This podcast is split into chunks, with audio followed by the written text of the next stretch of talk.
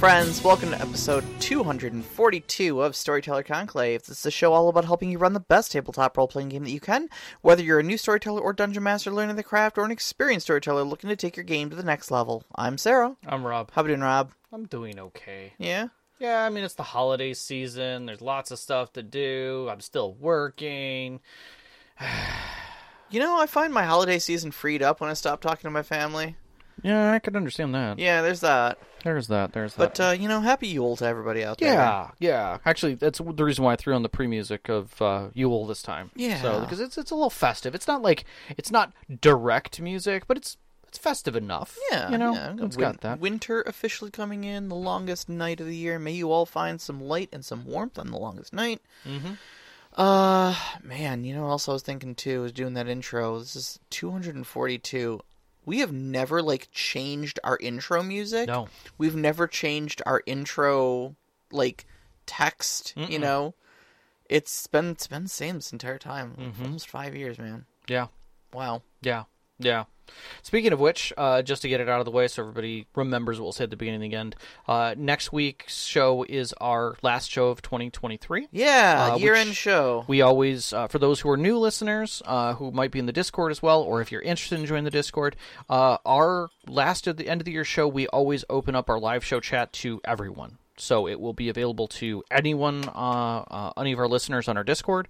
Uh, you don't have to be part of the Patreon to be part of that, and that way you can join in and uh, and ha- be part of the conversation, talk with us about some of the stuff over the year, and just generally gab with us at the Yeah, you don't you don't have to you don't even have to stay on the Discord if you don't want. But if you ever you ever had an inkling to talk with the storytellers here on the podcast, go ahead and join join Discord and join the live chat, and we'll be there on next Wednesday. Yeah, I- also tend to do something, some random things. Like in the past years, I've I've given out free game codes Mm-hmm. to different things because I have a humble bundle full of games. You do. uh, way way too many damn games. Uh, and uh, I've also somehow gotten my hands on uh, some possible DriveThruRPG stuff as well uh, Mm-hmm. that I might be uh, might be inclined to give away for those people who are interested in it, uh, just to get people going. I, I also have Numenera boxes. I have starter kits uh, that if people are interested in and on the Discord uh, and would like one shipped to them, I can negotiate that as well. But we will. You have to be on the show on the live chat to be part of that. Yep. Uh, just because we we want to know you're out there and we want to talk with you guys. Like yeah, we'd love we'd love to hear from you. yeah, we we have tons of listeners. We just don't always hear from them. We understand that like some of it is just like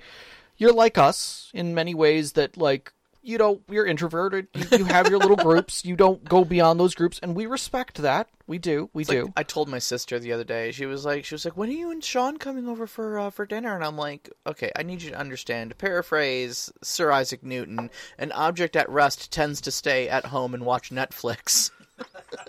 Unless acted upon by an outside dinner uh, dinner invitation. so uh, that's where it starts. Um, yeah. And even that's iffy, I would say. Yeah, but, uh, yeah. But yeah, if you uh, if you can make it, we'd love to have you stop by the show next Wednesday uh, at this time, and uh, yeah, jo- join us so we could. Uh, we'd love to. We'd love to have you around. And if you're in the Discord, uh, I, I think you can send out. You can share our Discord as an invite. Uh, by all means, like invite some friends. Yeah, We'd love, absolutely. we would love to have people on the show. Knox in the box in our current live chat is also inviting people to come and hang out with him. So Yes. yeah, Yes. Yes. Please. Please. Um, so that being said, um, we have uh, a show on stealth. yeah. Tonight's show is a stealth show, Kinda- so we're going to just. Ah, you Yep. didn't you didn't hear us, did you? Yeah. that's because we were stealth. That's right. Huh? It's a very good show. We're very good at it. Yes, that was the show. Right. Have a nice night. Um, no, it- one of the things about this was is that I actually we had we have talked about stealth in stealthy ways, so much so that I had to go back and look to see where we've talked about stealth, and it's really only three episodes. And even in those episodes, it wasn't very heavy. It, was wasn't like much, we yeah. just kind of glazed it lightly. We've You know? 242 episodes without talking about a, a, arguably a fundamental, you know, pillar of some character design. You know, Yeah. I mean, we're looking at like the the D and D, uh, you know, as as the the flagship uh, RPG out there. Yeah. You know, and the, I mean, what is the quintessential essence of a rogue? Yeah, you know, well, yeah, one in six characters is a rogue. Exactly. some kind. Um, and then you got rangers who have the ability to like hide in plain Mm-hmm. sight and stuff. Like this, so they're like diet rogues in a lot of ways. You know, I mean, there's there's, there's uh, like stealth is a pretty fundamental pillar, and we really haven't talked about it. Yeah, and, and stealth isn't just for rogues. I'm going to straight that right out. Like ambushes are a thing, both detecting them and making them. Mm-hmm. You know, and that that comes as part of stealth. Uh, Knox Knox is in the live chat implying that the stealth talk was actually there the whole time. It was just hidden really well. that is fair. That is fair. And in, in fact, it, it did take me a little bit to find all the episodes. I, I will say we did it maybe a little too well. So when we're talking about what this show is going to be, we're talking about effectively that we're we're talking about characters that are attempting to sneak, that they're trying not to be caught, maybe they're trying to steal something, destroy something, but either way, they don't want to be noticed or recognized doing it. Yeah, and I mean, oftentimes in role playing games, this is going to play out. You know, is like everyone makes a stealth check, someone inevitably fails that stealth check, enemies and guards spot you. Now it's a combat scene. Mm-hmm. You know, um, and we want to give you some options Yeah. because honestly, I think that's pretty plain Jane. I mean, it's one way you can handle it, sure, but uh, Yeah. I, I I don't think it's realistic, and I don't think it's fun, and Yeah. I think uh, I think we sh- we should talk about it a little bit. Yeah, and I'm I'll start by saying this is that um the go-to that most people look at um because it is the most prominent recognized uh in the in in TTRPGs is is effectively D&D's almost uh blanket way of handling any skill check that's not combat. Uh and that is just roll for stealth, you are hidden. That's it. Yeah, you'll either pass or you'll fail. Right. Then and it doesn't really even talk about what that stealth roll means. It it basically just equates to whether or not you are combat viable or not. Mm-hmm. That's it. Like, Yeah. are you a target? No. Okay. Then they can't target you because you are hidden You're from your stealth check. Effectively invisible. Yeah. Right. And that right there presents kind of a black and white design. Sure. stepping away from that because we are not board game tabletop podcast. we are storyteller conclave. I did a little bit of digging. I wanted to see what people on the net had talked about when they're talking about good stealth games. I wanted to look and see what systems had good mechanics for stealth. And you found a whole new game we had never heard of and almost turned this into a system spotlight Yes. for this game. I you nearly- so impressed by it. I was I was impressed by it and the thing was is I didn't even look at it for its hard mechanics mm-hmm. for its stuff because it's a very narrative game and that is Black 7. Now, if you're unfamiliar with Black 7, I will be throwing a link into the Discord soon enough. Uh, Sara, if you want to actually toss it in, that'd actually be really helpful. It's the, the one that's there. We'll Um, have to figure 'cause out it how is to do it. Let's see. it is very available. Um, but I looked at it from a very you know five thousand foot overview because I wanted to look at how the rules taught me to run stealth because that is what it's talking about. Um, Black Seven, you are a group of uh, effectively um, espionage people doing you know stealthful activities. It's it's almost Blades in the Dark, um, but specifically for uh, doing stealthful am- uh, espionage. Um, and they broke things down in a really amazingly simplistic way, and I, I almost attribute it to being much like Brindlewood Bay handles mysteries. Right, It gives right. you a different perspective and uh, reminds you of things that probably are necessary. Mm-hmm. Um, one of the things that they had is, and, and this was big, was threat is what they uh, they have that leads to being noticed. Okay, and noticed is the problem. That is what you're avoiding. It's not death of your character. It's nothing because once you are noticed, things change Yep. dramatically. Not just for what you're acting on, but everything that follows after that, even when you're done. Because the last thing you want to do is be recognized. Mm-hmm. That'll that'll last a lot longer than that one action that you were involved in. Yeah, it's, So- it's it's one thing to get out to get out, you know, uh, uh, relatively unharmed, but like when the the guy sends his goons to your house, Exactly. Like when you see it in the movies of like, oh, you know, you- broke into my facility and, and beat up my guys, I could see that, but then you stole something from me. and I took that personally, Mr. Right. Bond. And it's like, oh, Bond got recognized. Yeah. That's just, you know, now MI6 is in trouble, Bond is in trouble. Like the whole situation becomes something different because it's personal. So the next step behind that is how they broke down the actual uh, presentation with something that they used as m- what they called milestones, which is using a method and objective. Each milestone has a method, whether it's a st- extract, like kidnap, recovery, or stealth, sabotage, which is assassinate, infect, or redirect, or trace, which is like hacking or locate or shadow. So you have the one of these methods, this extract, sabotage, or trace, and then an objective, which is just a noun. Is it is it are you extracting a thing? Are you sabotaging a person? Are mm-hmm. you you know tracing for information? You know, all of those are easy things, but it's always simply presented because the players need to know this. Yeah. Their yeah. characters have discovered this. simply put, easily well, I say easily achievable, but like like straightforward, easily understood tasks. Yeah. Do Um, this, then this, get this. and then it breaks down those methods a little bit and like for instance and i'm not going to go into heavy detail on this but like trace starts with you being exposed. Mm-hmm. And you're having to keep that down. You're you're tailing somebody right? You're whether it's digitally or physically like i'm following them down the street right? Or in a car. I need to basically make it seem as if i'm not doing that mm-hmm. to reduce the threat that they think i am. Sure. and to recognize me in doing that. The last thing that I thought was really neat was their way of using static targets, um, and that was really just a way to identify what what objectives are required Right, right, right. that they have to take care of to achieve the goal, what are the major goals? What are the major obstacles to those goals? and how Everything they're el- everything else is window dressing. right. And I, I just thought that that was a really concise way Mm-hmm. Of defining the ob- the things that are necessary. Yes. and and I loved it. I thought it was great. I I highly recommend anybody who's even looking at it going into other games go grab the PDF or give it a read. You'll, Yes. you're gonna learn. You're gonna pick up a lot from it. We're gonna break this down a little later. Though. I, I posted a link to it in the general chat of our Discord. Thank you. So that Thank it's you. there for everybody. Yeah. So uh, Pathfinder also has some additional rules that kind of D and D doesn't touch into because they step into an understanding much like the the other game of what it means to be seen or noticed, and that is having different grades of that from everything from observed, hidden, undetected, unnoticed, instead of just I make a stealth roll and now I'm invisible. Mm-hmm. Like there are there are other things there. There are grades of, of things that could go on in there. Um, Fate handles things because of uh, the way Fate handles um, aspects. Is that it? In a Yes. scene, Yeah, um.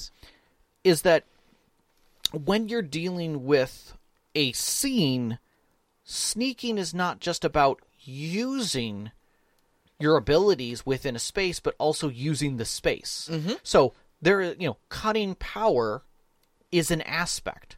It'll affect things. It'll turn off Yeah. lights. Now, might- there, now there is darkness. Right. You know, now the cameras aren't working. exactly. Uh, you know, using things like cover, like uh, uh, heavily obscured, is an aspect. Mm-hmm. You know, And so it redefines how you look at a particular scene and whether or not sneaking, where you're basically just trying to throw things, you're trying to throw advantages for yourself out there so that people don't find you, versus hiding from someone, which is an active thing. Right? Yeah. Whether I throw a box over the top of myself, you know, what? as- Just a box. yes. Um, but the whole idea is is that you're you can you can add aspects to the scene as the player. You get that right. yeah, sure. And that changes the whole scape Mm-hmm. uh, of what's going on. it's it's it's an interesting way of looking at it from from like you, you you've got your your D and D bog standard where it's like I'm gonna roll stealth, somebody else is gonna roll perception, and whichever one's higher wins that contest. You know, Yeah. and it's done that way in a lot of games. You Very know, much I so. mean, uh, stealth versus notice Mm-hmm. in in Savage Worlds. I mean, you still have to get above a four to be able to you know do your respective action. Mm-hmm. But after if if both people get above a four, it's then contested against one another to see who got higher Right. but it's interesting thinking you know from from the fate perspective where rather than just i'm going to try to roll the most you know obnoxiously high stealth check i can you create a bunch of aspects where it's like you've got you know you create you create advantages. Or i should say disadvantages Yep. for the person trying to spot you. Yeah. so you know i'm going to use the cover. I'm going to create an advantage using the cover. So i'm going to be heavily obscured okay? I'm now going to create another advantage and that's going to be you know co- uh, covered in shadows. I'm now going to create another advantage which is going to be like uh distracting noise, Mm-hmm. you know, by throwing a pebble across the room or something like that. And now that guy needs to make his notice roll not against your really high stealth, but you've stacked so many disadvantages against him that he's going to be like minus six to making that roll. Exactly. You know, and and that's that's the point is is that there are other things you can do and these other systems don't necessarily you don't have to steal the mechanics but you're stealing the idea yeah, of of of, of the base tool set that's there of of the narrativeness um Blades in the Dark Forged in the Dark um we kind of learned about how it sets things in motion from you know planning determining position diversions things like that oh yeah, I'd say they were a regular part of the conversation. yeah, but uh, flashbacks came back into frame there. That's the big one that I think you pull we pull out of that, and they used it as a method to help from analysis paralysis. You Yeah, know, just yeah, jump yeah. right into the the story. Um, but I almost feel that it is it is another tool set that can be employed by the storyteller to allow for uh, adjusting difficulty almost. Mm-hmm. You know, where it's okay. How do you want to, you know, how do you know now that you're in a pickle? How are you going to handle this? Um, I've already prepared for this, and I have a business card. Okay, let's see what that. Let's see how you made that business card and how effective it is. So there, now now you can do a flashback scene of forging a business card that would allow you to get through. Like, oh, I'm actually part of IT. Right, right, You know. right. Yeah, You know, I'm I'm the new I'm the new uh, uh, assistant director to IT. Oh, I apologize. I didn't realize you were coming through. I'm just doing an audit. You know, kind of a thing. Um, so those kind of situations can adjust, even in another game, can adjust the threshold of what's going on at a cost of some kind. So so now they know you're there, mm-hmm. right? Now, yeah, you didn't you you you failed your you know whatever, so that you became you're you're you're now rec- you're now noticed. But the question is, is are you recognized? You're risking that being recognized yeah, yeah. to do that. So one of the things that we when we were going back and forth about this when we talked about flashbacks is that you didn't necessarily like an aspect of it. Well, yeah, I mean, flashbacks. Uh, we we talk. we- I mean, just a couple weeks ago, we had the uh the the, the game mechanics swap meet. You know, um, and we've talked a lot about how flashbacks are a very portable mechanic and stuff like that, and they do solve a very um prevalent problem, I would say, in tabletop gaming, especially when you come when it comes to like stealth, heist, infiltration sort of scenes like this. You know, where you want everything kind of has to go off without a hitch Yes. because we always expect that like we've got uh, uh what is it Yah- Yahtzee calls it the cascade of cock-ups Yes. um where you know what one one guard sees you and then you've got to do something about that and of course then I, every single guard in the entire world is alerted to your presence Right, you go from a threat level of 1 to 5 to instantly you know? instantaneously, right. And and now what you tried to be a very gentle stealth scene, trying to play non-lethal, trying to just infiltrate. Now you have to murder literally everybody in the room because you can't have any witnesses. You Yeah. know,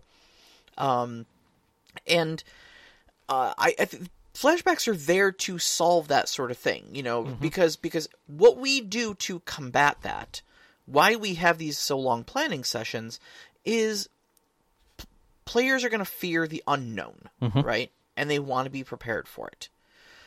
The problem is the GM doesn't tell them what to expect. Okay. And so they're going to plan for everything because mm-hmm. literally anything could be on the other side of that door, right? And if this has to go off without a hitch, well, then we'd better plan for all of that. But if we don't know what we're planning for, we are just sitting here dealing in hypotheticals for the next two hours. Half of our discussion may not even be relevant, Yeah. you know? Yeah. Um, and things can go off the rail. I mean, I've seen it happen at my own table several times. Things can go off the rails pretty quickly.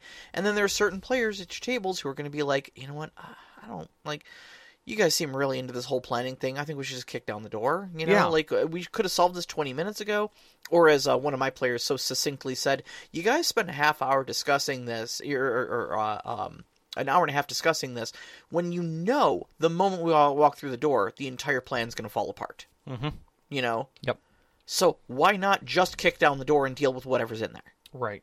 And I think the other thing is is that not at our tables, but oftentimes uh players see the GM as adversarial, and sometimes they just straight up are. Absolutely. So discussing your plan in front of the GM is just a terrible idea. because oh you're giving away your plan and now you can't outsmart them you know because they know that you're going to do this so now in their mind they're going how do i counter that you know and i get it because there's there's a even if you're not like thinking of yourself as adversarial even if you don't look in the mirror and think to yourself i'm one of those dms that like wants to kill my players mm-hmm. right what we're all thinking is i want this to be a challenge Mm-hmm. and if they use good planning and they circumvent all of the problems, it won't be a challenge. And if it's not a challenge, it's not going to be fun for them. Or I didn't do it right.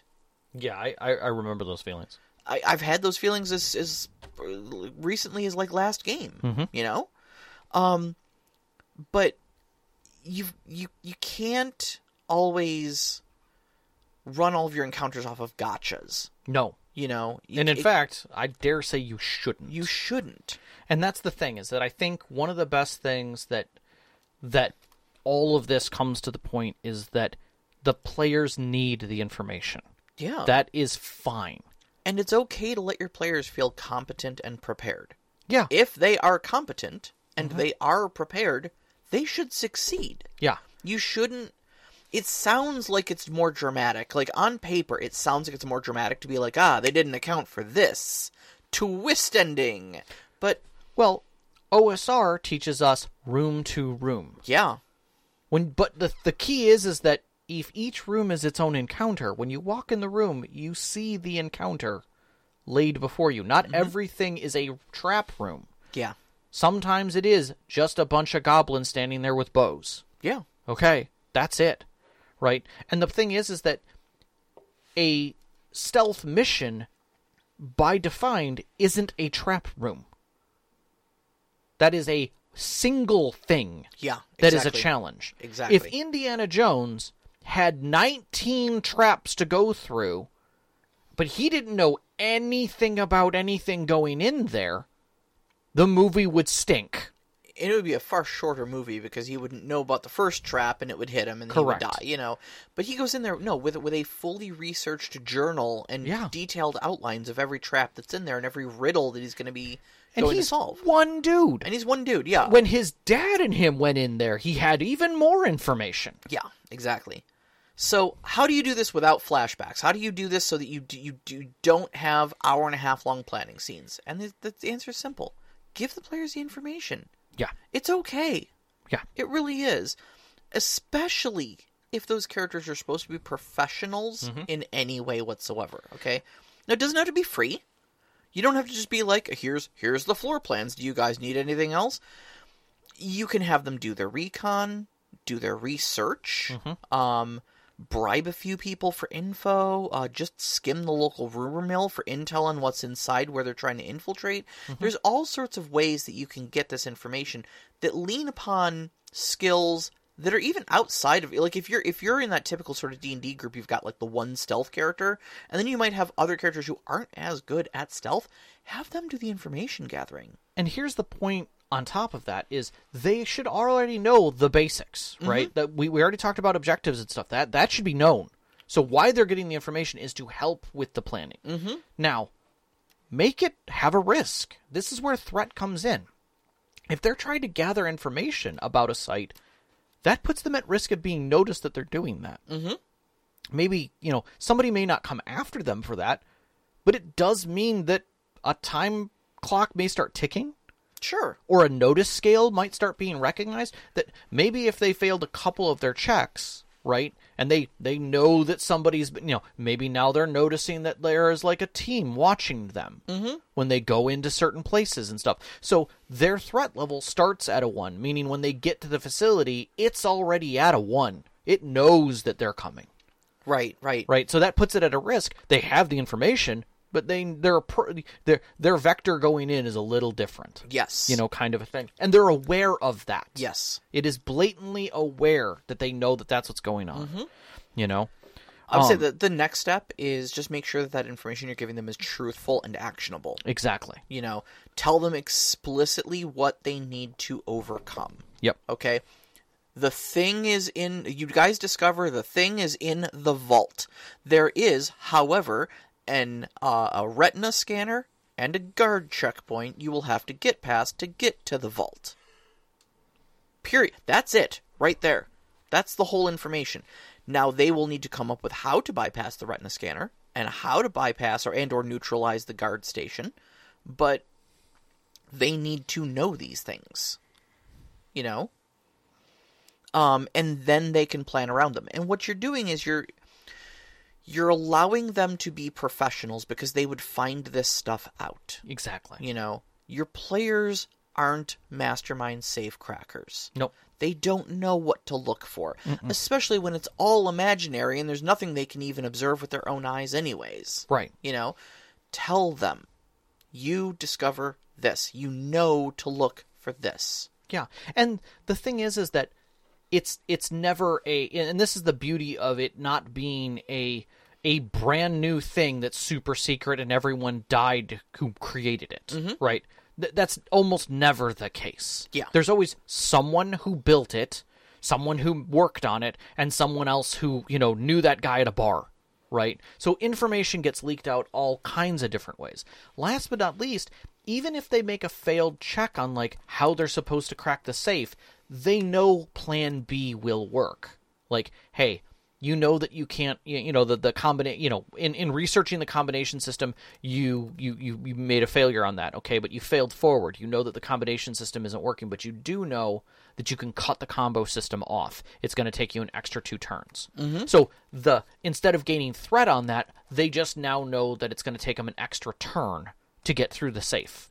Okay great so it's never a it's never a total complication failure. The whole idea is is that you are just letting them do their research and adding another layer of complication to whatever their objective is, what the final objective is. And again, every time they know what they need to do. It's not a question in their mind. Yeah. Yeah. So, and the last thing, and no, no, no, I'm gonna say this. I, I have to say this because I forgot to put it in here. Don't when you earlier you had made the point that it has to be truthful and actionable. Mm-hmm. When they get to the safe and they open the safe after sending six hours, don't do the movie thing of there's a note inside and it says ha ha ha. Oh God. Like, sorry, that is not fun. After five hours of gaming, Yep. there's nothing fun about a card that says that. uh, yeah. I have nothing to add to that. You're correct. So, all right. Stealth in the end is an encounter.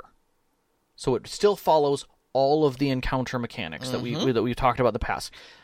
Players need to know the stakes. So in this case, it you know, it doesn't have to be life or death, but it does mean that uh, even if there's money or things that are going to come out for them, there's also the chance that they're risking their honor, their respect with other groups, their notoriety, uh, maybe even just being recognized and having to get kicked out or go to jail. You know, so death isn't always the biggest stake there. Like Sure. death means you're done with that character, but losing your character to prison or or losing your status with a group, right?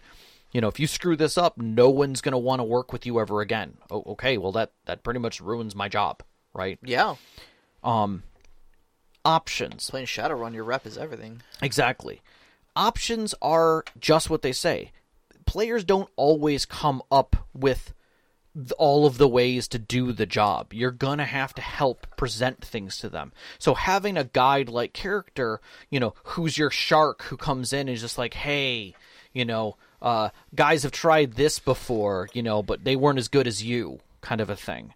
Um, or even just different ways to handle information and or stealth like talking your way through it versus slugging your way through it or shooting your way through it the last piece is is the triggers. We've always talked about this. What is the trigger that's starting all these events? Why are they all what's the hook? What's driving them to do this right? People don't always just immediately go into a heist because of the money. Having those triggers are important because it helps the drive of the character. But other aspects still sit within a within encounter. Like knowing the players knowing that shadows are available or certain sound levels have a difference or covers like we were talking with fate incorporating some of those aspects that they can change mm-hmm. environmental variables mm-hmm. or even just like hey, what's the weather going to be like? If your players are asking that, you could be like, well, if you wait a day or two, there's a rainstorm coming in. Yeah, it's plenty of good cover. It obscures vision. It creates a lot of white noise. No footprints. No footprints. Well, yeah. Wet ones in dry areas. Yeah, I was gonna say no footprints outside, but plenty of footprints inside. But you get, right? but they know that. That is not something you gotcha them with, yeah, right? You yeah, know yeah. that they have to remember to wear their rubbers, you know, kind of a thing. Um, the tension, the feeling of concern of being noticed or observed or recognized needs to be known, right? That that confidence that they're seen or not seen. And that is an important aspect of a stealth encounter because again, that is your indication of your health, mm-hmm. right? Um, or that stat. But I think in the end, this concept of threat, whether you know, and I'm just using that as a term because I think it's a very good term for what it means, is that threat builds, and threat is not always the obvious threat of the guards at the place. It is the threat of what's coming from from the growing threat. When threat gets higher and higher, it means more and more risk. They might just call the cops. Yeah. Now you've got two problems because you're you're someplace you shouldn't be. They obviously have guards here. They're okay with that. The police know about that. Mm-hmm. They don't know why you're here, you know, sulking around. That's trespassing, destruction of property. Those are all going to put you in jail, right? Yeah. So, like, these are things you have to consider yourself. Plus, the people who sent you are not going to vouch for you. They're going to walk away from you as quickly as humanly possible. Oh, that, that trespasser who's trying to be an E? Uh, that was on my behalf. My bad. Sorry. Mea culpa, guys. Yeah. So you have to know that as the threat in, increases, that the players need to know when when they're done, Mm-hmm. like when it's over, because they're just not going to be able to do another job, right? Or now they've got to handle the risk that's come at them from this one thing that they tried to do. Um, when you're presenting this, we still follow some of the same things that we've we've talked about in the pack, understanding the stakes that are involved, the options that are shown, the triggers, but also understanding within the design of the actual encounter the uh, objectives, the obstacles, and the complications. I think Deadlands helped us outline that pretty clearly. The objective is what I was talking about before. What is the thing that they need to do, and what do they need to do it to? Right? Are they ambushing a money convoy? Right? Are they uh, cracking a safe? Right, for right. information? Are they freeing a prisoner? Mm-hmm. These these are all valid things that are the objective, the clear objective. The obstacles then become what is what are the what is the two or three major things that they have to do to achieve that? Right? They have to get past the the laser fence. yeah, like I said, the, the the the MacGuffin is in the safe, but there is a retina scanner and a guard station. Yep. And those You are know? two things that have to be handled before they can deal with the actual Yes. the information and getting out of there. So those are clear obstacles and they know the cost of those obstacles, whether it's resource, time, whatever. There's nothing mysterious about those going into it. It isn't a, a questionable trap or situation like that. And then complications get added onto that, and that's they should know what those complications generally are right? Whether there is, you know, uh, machine gun, automated machine gun turrets, or whether there's, you know, mages that are around the area uh, doing magical defense. You know, these are all things that they can identify and know as complications as the threat rises. If they get noticed, these things will start looking for them more, right? When you're running it, having them defined their approach so that they can make all of those decisions like we were talking about those prep moments Yes. getting the information they need. Let them build their successes right?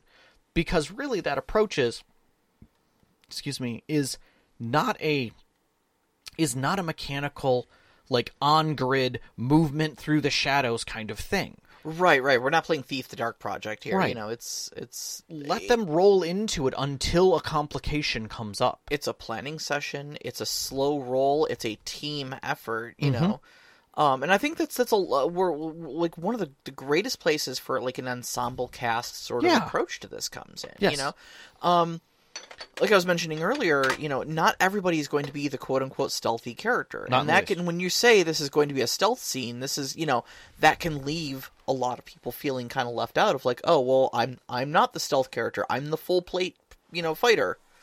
Okay, cool. That doesn't mean you don't have a a, a, part in this though. If our approach you know, is a slow roll to get one infiltrator in by using all of the other characters in our group as either distractions or, um, uh, you know, maybe, maybe like a man on the inside. You know, okay, you so you've got your bard whose perception or whose uh, uh, deception roll is off the chart. Mm-hmm. Cool. He's your man on the inside now. Sure. He's got a gigantic charisma and likes to seduce people. Cool, it's a honeypot operation. Have him go in there and schmooze the Contessa. You know? And while she's doing that, she's distracted and she's not directing her guards to pay attention to the thing, Right. right? What is the big dumb fighter in full plate going to do? Well, he's going to buy a cup of coffee for the guards at the front desk. Mm-hmm. And he's going to walk over there and talk to them and be like, hey, guys, yeah, I used to be a guard too, you know? Now I'm with the Fighters Guild. They pay so much better. You you guys should fill out an application. What are they doing while they're talking to him? Not paying attention to the Khajiit stealthy bouncing across the rooftops. Yeah. You know? My my one of my favorite ones that I and I'm trying to remember what movie it was from or, or show, but effectively like they were getting ready to do a heist at this uh, tech facility, right? And the the one guy's like, I don't know anything about computers or any stuff like that, so uh, you guys let me know when you need the need me to be a wheelman or something like that. And he just he kind of walked away, and they were all like, all right, yeah, whatever they infiltrate the facility and at one point like one of them gets recognized in a room uh, because their pass card isn't working. And uh, one of the guards comes over is like well i'm going to need to see your id you know and figure out what's going on. You'll need to come back to the guard station. And they get back to the guard station to like do the badge check and looking up at the guard station is the heavy. He's like can i see that badge? And the guy's like yeah Eh, let me see. Yeah, these have been giving me problems ever since I started here about a week ago. So uh, maybe I just did this wrong. Hang on. Oh my god. oh, there we a- go. Now it's working. That should take care of it. Sorry about that sounds like a leverage episode. exactly. Yeah. It sounds like leverage, but at the same time, it's like you.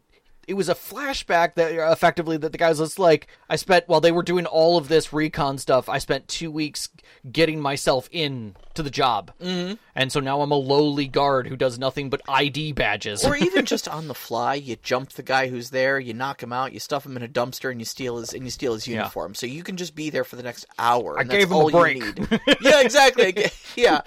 But like, I think if you watch like Leverage and you watch Ocean's Mm-hmm. Eleven, you know, you'll see that a lot of these like stealth infiltration things aren't always like five people trying to sneak in. Yeah. It's usually one person trying to sneak in and four people being big distractions Mm-hmm. and infiltrators and information gatherers and Yep. you know, I mean, even even in Ocean's Eleven, Daniel Ocean, you were talking about exposure Yeah. earlier. Daniel Ocean doesn't take the role of a different person. No. He takes the role of Daniel Ocean. Yeah. Why? Because they're looking for Danny Ocean. Right. And when Danny Ocean shows up, all eyes are on him, and they're like, "You don't belong here." You're right. I probably don't belong here. But what are they doing while they're throwing him out of the casino? Paying attention to him. Yeah. You know. Yep. Every time. Exactly. Every time. Exactly. And that's the thing. So encourage your players uh, when they start dealing with their uh, objectives, or obstacles, and their complications to do what they're good at. But let the dice tell the story. Again, this isn't an adversarial role. By doing, by setting the objective, the um, uh, the uh, obstacles and the complications, you're just putting things out there for them to have to deal with. Mm-hmm.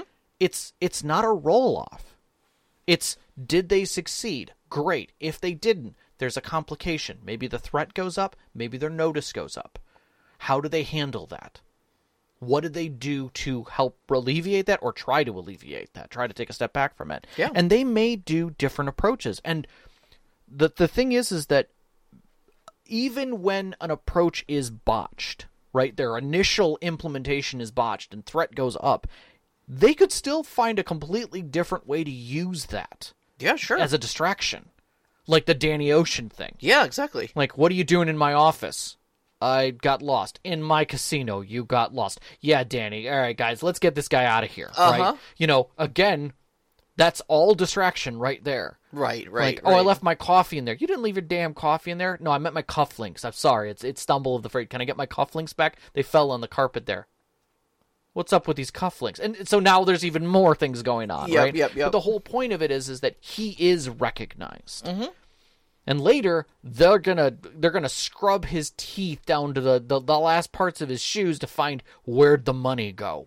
Right. He's right. clean. And he's clean because literally his entire function is show up, be me, Get stay caught. clean. Yeah, get caught, go to prison for a few years, you know, Yeah. and then come out, and he's fine. Right. Right. But the thing is, is that sometimes you will find that, that your players will find a way to work through the failure. The idea is, is that threat should rise with each of those failures. They fail maybe forward, but the idea is, is that they know that threat is a risk, that that exposure is more than just a physical risk. Mm-hmm. That cops may come, that there may be afterthoughts that happen, and it might be easier just to back out, let things cool down, come in from a different angle, try something totally new, right? That's an option. But until they understand and respect the threat, that's when things really come into play. yeah. Yeah. So, the last thing that I'm going to throw at this, uh, at least from my angle, I know we've got a few more things on here, but at least this is the one that sits in my head when you're really trying to get with people, is don't belittle your characters. And, Yeah. And for me, this is failure doesn't automatically mean you suck at your job, Yeah. okay, yeah. or you were too loud. Same thing, same advice for combat where Yeah. like the fighter doesn't throw their sword butterfinger style across the battlefield the moment they roll a 1. Exactly. The same thing with your stealth characters. They don't automatically trip over a trash can and scream, "Ah, crap!" Yeah. at the top of their lungs the moment they roll a 1. I, I hate when somebody's picking a door and you're like, your lockpicks break. No, No, they don't. they don't. You paid good money for those. They didn't. But what could they're happen steel. Is snapping, the you know. door opens and the guy behind the door stares at you, Mm-hmm. locks eyes with you. That's a big enough failure as it is. Yeah. right there. Now he are not only noticed, but he's going to remember you. It reminds me of my my biggest stealth Mm-hmm. flaw was uh, one time we were infiltrating a camp uh, and I was playing the assassin character. Uh, snuck all the way into the camp, made some really miraculous rolls, did it all ninja style, where like I came in through the uh, uh, through the river, breathing through a Mm-hmm. reed, you know. Um, got got into the camp completely undetected, got the MacGuffin we were looking for, and on the way out, the storyteller asked for one more stealth roll to exfiltrate. Mm-hmm. And I botched it. Okay. Like as hard as you could botch it in Palladium. Oh yeah, okay, I know the Uh, feeling. and uh, so he says, "Okay, you poke your head out of the tent. You look left. You don't see anyone. You step out as you're looking right, and you hit a guard." Mm-hmm. And I Right in the chest. and I went, "Oh, excuse me," and stepped around him. Yeah, And the guard was like, "Yeah, no problem. Just be more careful." yeah, Because y y that's how you recover, you know, from from from from things like that. You but you've been noticed. the storyteller gives you the opportunity of like a mess up does not mean you know Yeah. that everything goes to crap and then all of a sudden all the guards are on you now Yeah. you know But but the idea is is that that guy goes, you know, oh excuse me, and you're like, yeah. And he's like, wait a second, who was that was but i'm gone by that right? But the the notice is there. yeah Now now something's in. Another one. and then the next day when they're like where'd the macguffin go there's that one guard who's like wait a minute there was a dude. there was someone who came out of that tent yeah. Ran into me You know, a little little little wiry dude. I, I couldn't pick him out of a crowd, but yeah, yeah. yeah exactly And the other one that always gets me is is that when you come down the hallway and you you know uh and a, a guard is there and he look he eyes you up and starts rolling up his cuffs like oh I've been waiting for this. And so now you have a slightly tougher guard than what you were expecting. He ain't gonna call for support but he's gonna kick your there's two ways we can do this mr foley. Yeah and one of those. Exactly. But but that's the thought is is that you sometimes you have that guy who's ready. Uh hackers love to do this where it's like you know it's like oh i'm breaking into the system. You've been noticed oh okay that means uh, the sentries no no no no someone's countering your attacks oh There's it's another hack hacker, yeah. yeah. you know it's a hack off or acid burn versus crash override Exactly. So you can have those kinds of moments that definitely eat up time. Yep. Right. That you're you've got a you now you've got a complication. You've got somebody else. Maybe there's just another team in the system. That's a, that's another thing that always gets people. Mm-hmm. You're like, not the only crew on the job. right, right. You asked too many questions, and now there's another crew. You know. Yep, yep. So those kinds of things, but the whole idea is is that video games are so quick to belittle you that you just didn't do your job well enough, and now you die. Mm-hmm. And and I I d- never feel that that's the right way to go. Right. No, no, no. I, I look. I, I think video games and movies have given us some really warped perceptions of how guards act. Mm-hmm. You know, and I think that's that's the biggest problem. We mentioned the the cascade of cock ups earlier. Yeah. That, that, that Yahtzee talks about in uh, uh, the the late great zero punctuation. Um, but now with uh, what is, uh, is uh, their new endeavor? It's a unique name that I can't think of now. oh yeah, Second chance. second wind. Second wind. Second wind. I knew it had something uh, to do with fart. But yeah, so what, what, what the what the term's in reference to is the the idea that you know once you alert one guard, Right. the entire mood changes from a stealth scene, possibly a non-lethal stealth scene. Like if you're playing a good aligned character who's trying to respect human life, you know, and sneak past and or non-lethally neutralize guards by choking them out or something, mm-hmm. trank darts, you know, that mm-hmm. sort of thing and you get one person sees you and then suddenly they sound an alarm now every guard knows your location it is now a combat scene everyone is using lethal force and the only way you are ever going to escape this alive is to kill everyone Yeah. um no. no, No. that's that's a horrible way to do it, and it's not even close to like realistic. No. I know we don't we don't use the R word around here; it's verisimilitude, but you know, Mm-hmm. you know what I'm saying. Yeah. Um, Most guards are doing a job and they're bored as hell. they really, they really, they really don't like. They don't care. I used to live with someone who was a security guard, and let me tell you, ninety nine point nine percent of their job, okay, is sitting around doing nothing. Mm-hmm. Why? Because no, people aren't trying to break in all the time. They don't have a very busy job.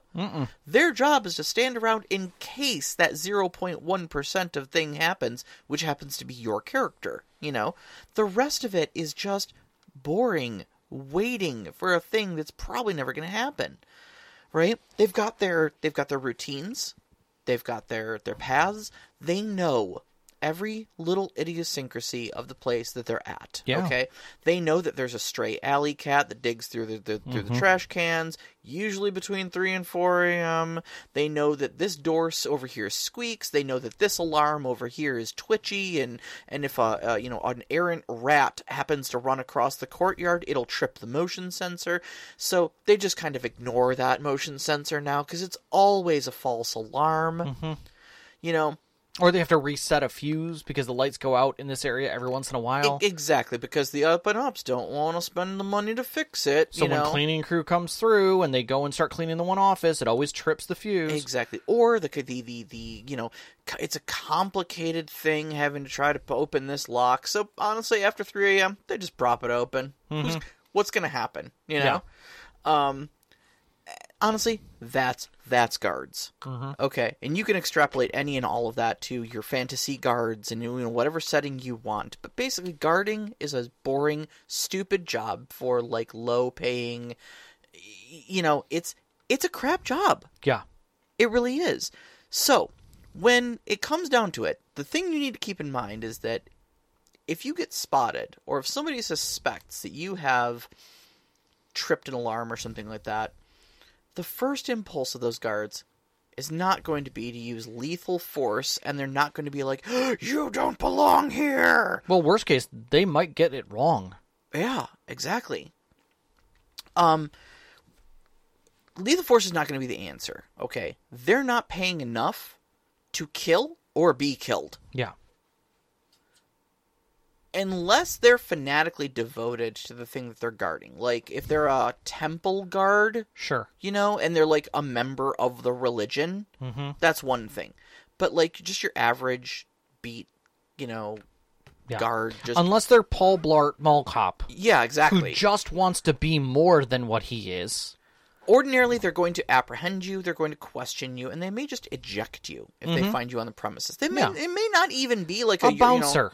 yeah just just get out Yeah. please Yeah. you don't belong here Yeah. you know they're going to be more or less non-confrontational. At worst, like you said earlier, they call the cops. Yeah, They and- call the legitimate guards. Yeah, they're they're gonna be like, we've locked down the facility. We know where he is. Mm-hmm. The police will take care of it. That's their job.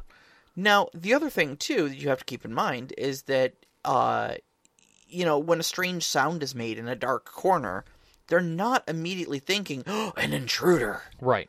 They're probably thinking, "It's that damn cat knocking over the trash can again." Mm-hmm.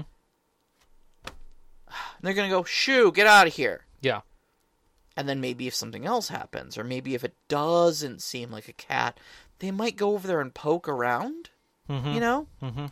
But again, it's not going to be an immediate, all alarms sound, all guards know where you are. This is now a combat scene. Mhm. Okay. And lastly, how do you avoid these types of exposure? Yeah. Okay. So, okay. So you've alerted a guard. You knocked over your trash can. The guard is now like, maybe it isn't the cat this time. Yep. And is now wandering your way. With a light. with a, with a light, right? Okay. So you've got some options because again, this isn't instantly going to turn into a combat scene. Not at all. Okay. Can you sneak away? Can you find a hiding place or something like that before the guard sees you and confirms your failure? Essentially, right? Um, and this is kind of where you get like your classic, like, what was that? Must have been the wind. Yeah, you know. yeah. they get there, and there is no apparent source for the disturbance Right. probably was just the cat. Mhm. Back to my boring job. Yeah. Back to walking my three o'clock patrol Exactly. before I can get a snack Yeah. Or go s- home. and sit down and read my book a little more. You know. Yep. Yep. Yep. All right. Um, can they distract the guard away from the position? Okay, give them an opportunity to like toss a rock at the other, you know, at the other side of the courtyard. So now there's a a noise over there, mm-hmm. and they go and inspect over there. Will you sneak away? Mhm. Okay. Is there a way to bluff your way out of it? Mm-hmm. I love this one. As you can see, I have a clipboard. I'm supposed to be here. Yeah. Okay. This is what this is what my character pulled in that thing. Yeah. Oh, excuse me, I'm sorry, and walk around the person. You would never say, "Oh, excuse me," and just stroll casually away if you didn't belong there, would you? Mm-hmm. It's confidence. Exactly. Yeah. Um, Most good social engineering is just confidence. exactly. And then the last one, you know, and this is always an option. You can just ambush the guard. But now you run the risk of other guards wondering where that guy who isn't doing his job is. Right, right. Sometimes this is the die you roll when like your your biggest stat is fighting. Mm-hmm. You know, you take the guard down, choke him out. Sure, like it, it's, it doesn't have to be like a, a you don't have to kill him. Mm-hmm. You can you know you can knock him out, you can waylay him, choke him out, whatever. Um, but then yeah, like you said, what do you do with the body? Mhm. How long will he stay out? Mhm. How long till he's declared missing? Yeah, and one of my uh, one of my favorite things is like in video games, it's all about hiding the body so nobody finds the body. Mm-hmm. But the truth of the matter is, is like not seeing when a guard is supposed to check in and things becomes a bigger risk. Yeah. especially for small places. It's like people do routines, like routes. Like this guy does this for the next twenty minutes, and then I do it because our legs get tired. He didn't check back in. Right, routine routine is your enemy. That's the thing, is that Right. these guys are doing the same thing every night for three and a half years. Bob always shows up with a Snickers bar because he stops at the vending machines, Right, and he shows up at three oh five or three oh seven. right. You know, Depending on if he's got exact change or he's using his dollar and he has to rub it four times. You know. Exactly, exactly. So when at 307 rolls around into 308 and Bob isn't there with a Snicker bar, Right. now we're starting to. Where's Bob? So now you're flipping through cameras. You're sending somebody who's out there to go look for it. You're, you're having to double shift. People are frustrated Exactly. because now they have to do more work. Exactly. Or they're interested because Bob's a good guy. yeah. And like maybe Bob had a condition. And they're like, is oh shit, did, is Bob okay?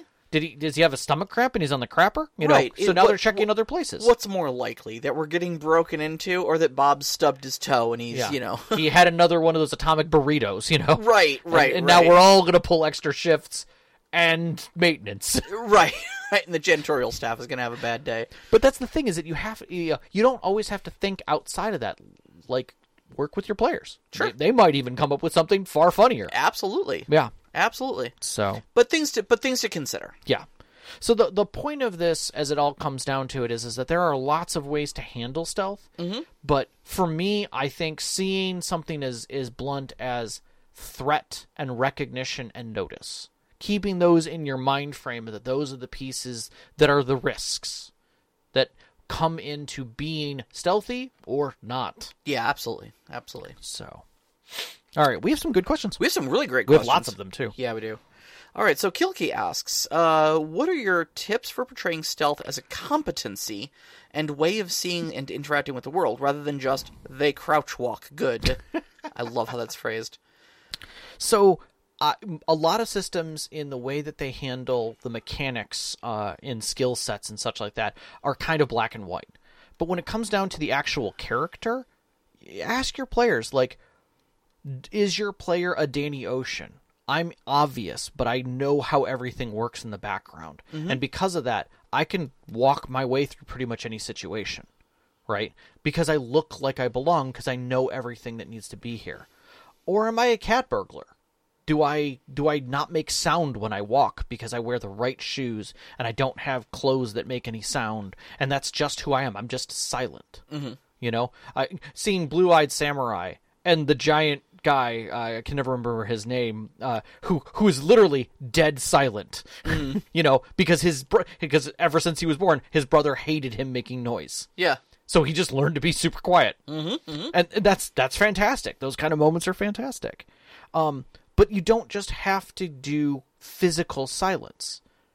Being confident in a situation can sometimes be just a, or just being, you know, uh, in you know, unobscured. Like I, I could be anyone in this place. All you know, I know well enough to walk down this corridor in my suit, and when I get to this room, I'm going to step in, grab a grab a, a lab coat from the lock, locker, grab a clipboard, put a pair of glasses on, pull my hair up in a bun, and now I'm an I'm, someone entirely different, and I can just walk into the lab Yep. and check a few things, and I know certain terms to say. social chameleon. Yeah. Exactly, and maybe that's your stealth. Yeah, uh, I I I think seeing seeing the the, the ways to, to to see and interact with the world rather than just you know crouch walking good uh, for me is is in how you as a storyteller describe things to characters. Um, it's one thing to just describe things in a very object, you know, objective way, but it's another when you uh, start tailoring those descriptions to the professions that the characters have. So, you know, your stealth character, you can describe um, how people move. You know, oh, you can you recognize this person, you know, has some stealth training or is maybe an assassin because of the fluid ways that they move, the way that they roll their feet, the way that their eyes check the shadows. You know, mm-hmm. you can see this mm-hmm. because you know it. This is what you would be doing if you were them. Mm-hmm. You know, um, describing what is going on in the shadows. You know where where those where those stealthy places are, or what various security measures might be in a in a in a particular place. Just because these are things that a, that a character who is um, part of this profession that has that um, you know a stealth sort of profession would look for. Um, so yeah, when you when you go in there, be like, yeah, the door is you know is it's thick, it's reinforced. You notice the locking mechanism is you know X, Y, and Z, because these are the things your character would pay attention to. Yeah. I couldn't tell you what color the door was, but I can tell you what I would need to bypass it. Right. Right. Um next question. How might stealth be made into its own paradigm instead of being defined as an alternative to combat or social conflict resolution, i.e., grounds for optional stealth slash start stealthy and loudly tropes? I think that's where my concept of uh, the concept of threat comes back into play, and that is is that threat is not physical, and it doesn't always amplify to violence. Yeah, it can amplify to a third party coming in like like the police to handle the situation. Mm-hmm. you know you're taken away in cuffs because you trespassed. Sure. you know maybe that's a night in jail and then a, a pending court case you know but that's that's not death Yeah, right like likewise threat might also be you finish it but they know who you are they will come and find you yeah. Congratulations, you got out alive and with the MacGuffin. And Yeah. The next day, the goons show up at your door. yeah and Yeah. they want it back right. You know, or worse yet, not only do they know you did it, but someone else know you took it and they come and rob you. Yes. because you're less secure than the other place was. Right, right. Congratulations, you got it out from the retina scanner and the guard station and the big, you know, screw you vault. Yeah, I'll be taking it now. Thank It's you. now in your living room. right. right. Yeah, yeah. I, what was it? Uh, it would have cost me a a full Delta team and probably the loss of things plus some recognition on my side. I figured it was going to be at about a million and a half. I, I paid you just under a million for this. I think I actually made money. Thank you. Mm-hmm. Like what? Yeah. You know what? I'm not going to pay you at all. I'm just going to walk out the door with this and maybe leave you broken. Have a nice day. you know, and the, that's a bad guy. like, Yep. the- so that then uh, what was the last one here? I'm trying to. I lost my sheet for a second. Oh, the, uh, the, The third one. The questions? Yes. Uh, what are some familiar stealth tropes we should deprogram for an improved experience at the table? I.e., familiar, uh, the familiarity of Splinter Cell, Metal Gear Solid style stealth, which is gamified through slight, uh, sight lines, gadgets, stealth takedowns, fixed routes, timers, and cooldowns. I doubt if any RPG functions uh, under those rules, especially not uh, uh, if the word go- world goes for verisimilitude. Uh, yeah, I think we kind of talked about that. Just uh, the the realism of guards and and the realism of how things are perceived.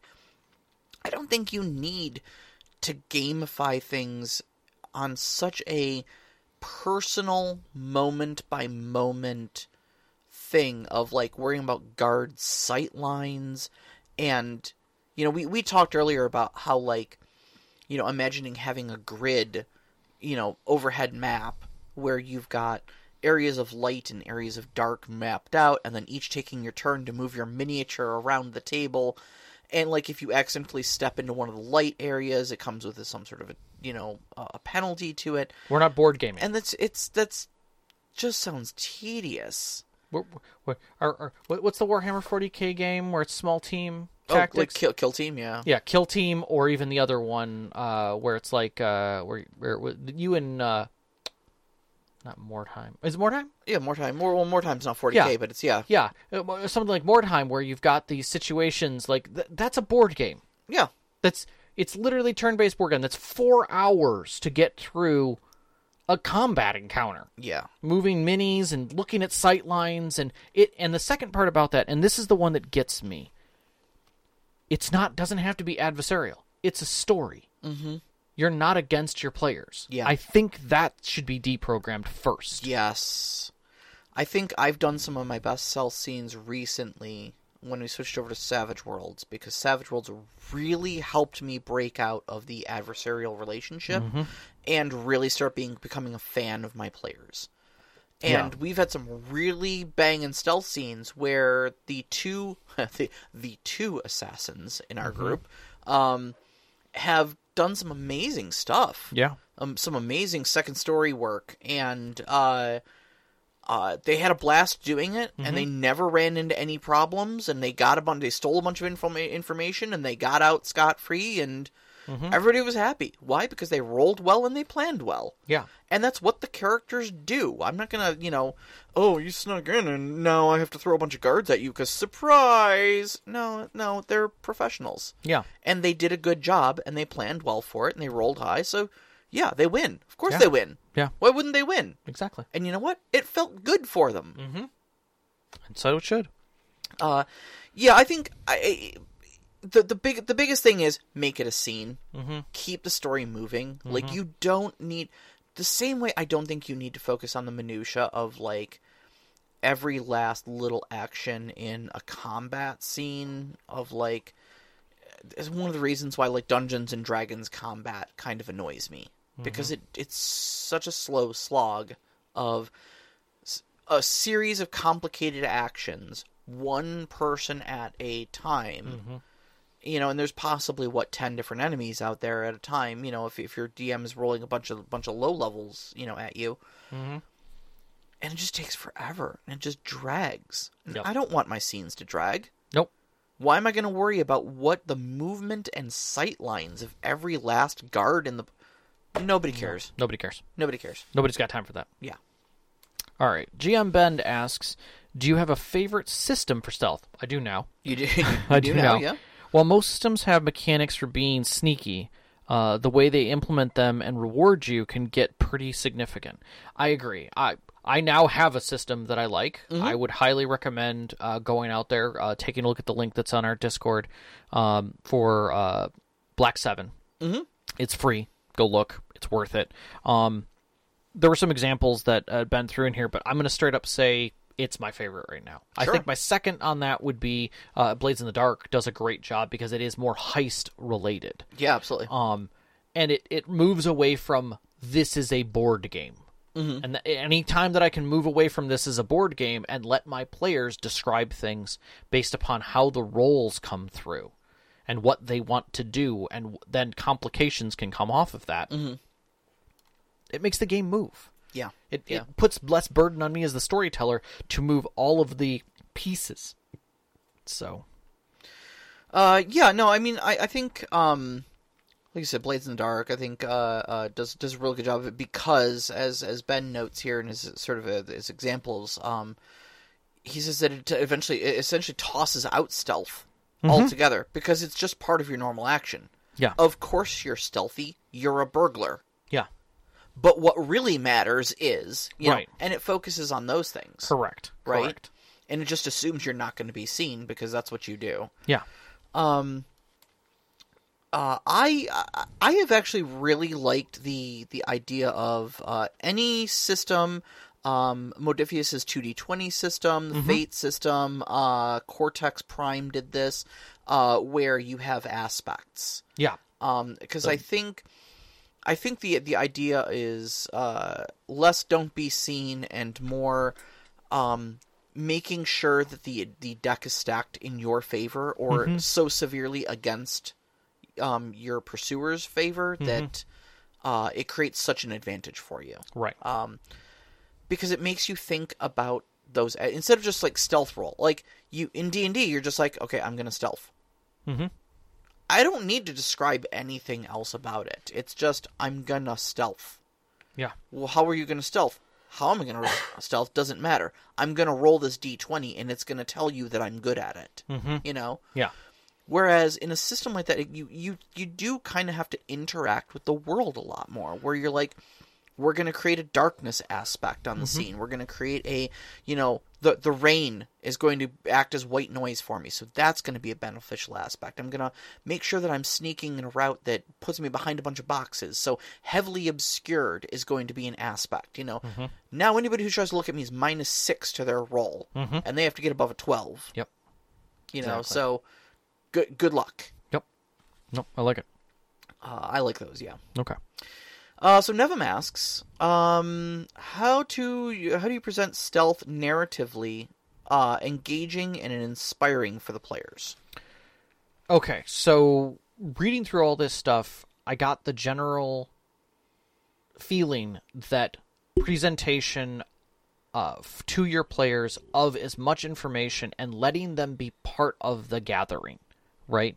When you present them with a location, an objective, and they start asking for things, they're drawing the world like what they're looking at. They're they're moving their their their mind's eye to what they want to see, and you're just filling in the gaps with mm-hmm. them.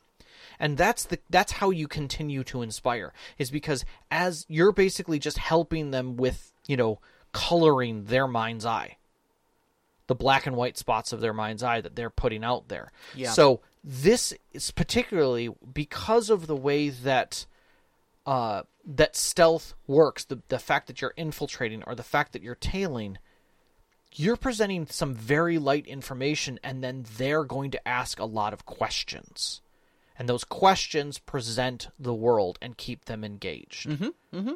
So, really, your your work effort is filling in the blanks. And then creating with them their complications as they arise. Yeah. If all I'm saying is, and scenes can be as simple as you are following a guy back to his lab to interrogate him. Mm-hmm. That's what you have to do. But if he notices you, he's going to disappear. Mm-hmm. That's it. We we now know. Okay, what are the two things? He has uh he has a a, a news person who's also trying to get a story on him. So that's one complication that you have to deal with. They have to be taken care of. And what's the second one? Um, the second one, uh, second complication is uh, you uh, don't. Uh, let's see, that would be a good one for or second complication. Uh, you know that the location where he uh, last was at was highly secure. So he had like a, a padlock, or he had something more than a padlock on his door, maybe an electronic lock of some kind. Mm-hmm. Uh, so you're going to have to manage that, okay, or disable it in some way. So not only are you going to have to, before you can even capture him, you're going to do that. That's all I have to lay out. Everything else is going to be questions from the players to engage that moment Yeah. and that's the key is is that it creates engagement versus here's a room full of bad guys and trappy things go ahead Yeah, now now move through it like it's some sort of what, shifting maze. what am i doing here Yeah. oh you have to find something great so i'm going to have to do a whole bunch of perception checks until i find it mm-hmm. that's no fun Yeah. that's no fun Yeah. if i know it's hidden in a certain barrel that's marked okay that's a little bit better but like shouldn't i know roughly where it's going to be because i did some research Yeah. You know that's the whole thing is is that the more information they have the more they can engage in the story as players and that's i think where it comes into that's where you're going to get the most pay for that Yep. Give your players truthful and actionable information and allow them to act on it. all right Uh, so the Mad Elf asks, uh, stealthy actions are one of those things which are often seen uh, as make or break. If you fail a stealth check against the guards, they are alerted, you are noticed, you failed to escape, etc.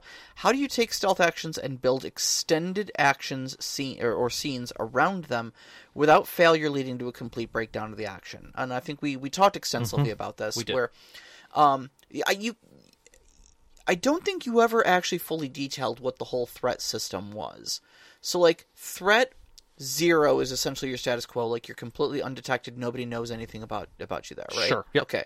So, threat one is they think maybe something's up. yeah and and, And they're they're going to be looking a little extra hard, but nobody has seen you. They don't know they've been infiltrated.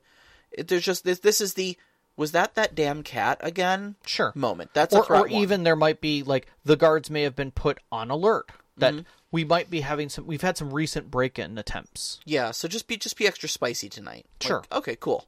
Um, threat two is they have noticed something is up, but you have not been seen. correct Okay, so they f- maybe they find the they they find guard Bob that you knocked out and stashed in a dumpster. right Okay, he doesn't know what hit him. He can't identify you, but you know, and he's maybe he's even still unconscious. right They know something is up, but they can't tell where you are. They don't know who you are. Yeah, right. and depending on what the situation is, they might not still know that anyone's there, but they know an event has occurred. Yeah, something's So, out of the ordinary, and now know, we're on kind of Did Fred knock out Bob because he didn't like him, and now we have a, an internal HR issue? You know, right, right, Like, right, what's really going on here? Uh, and then three is where you have actually been, um, you've been seen, but you have not been identified. You've been noticed. You've been noticed. So, so it is now an event. You have been noticed. Th- There, things are reacting to you Mm-hmm. being there specifically. yes, Uh, anything above that is you are either recognized, uh, you are you are actively being thwarted.